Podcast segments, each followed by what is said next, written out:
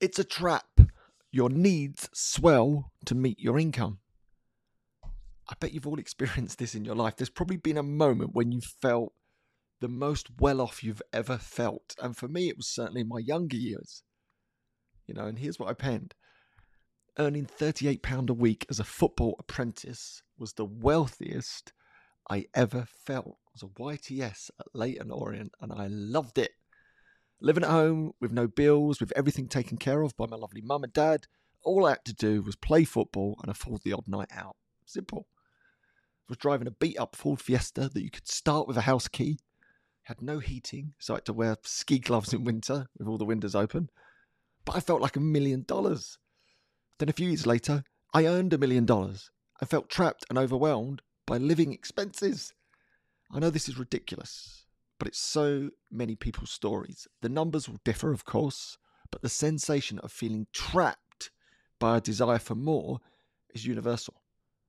But there is a skillful way out that takes a ton of courage. You stop to actually smell the roses. It's a running theme that I come back to.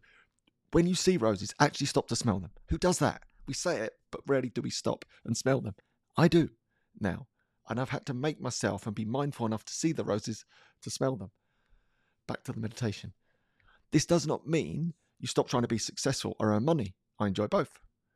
But you stop trying to find happiness in what you don't have and start feeling grateful for what you do have right now.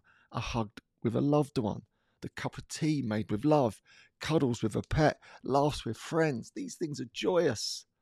These moments create happiness, but are too often missed trying to earn the money to be happy. So today, focus on one thing, just one thing, that brings joy into your life. Here's mine. A cup of coffee whilst I write these words.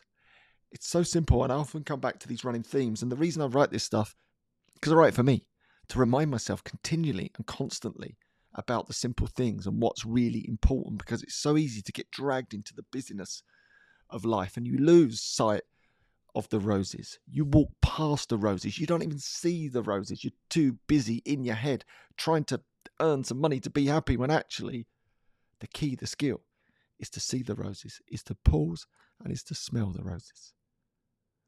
What is your one piece of joy in your life today?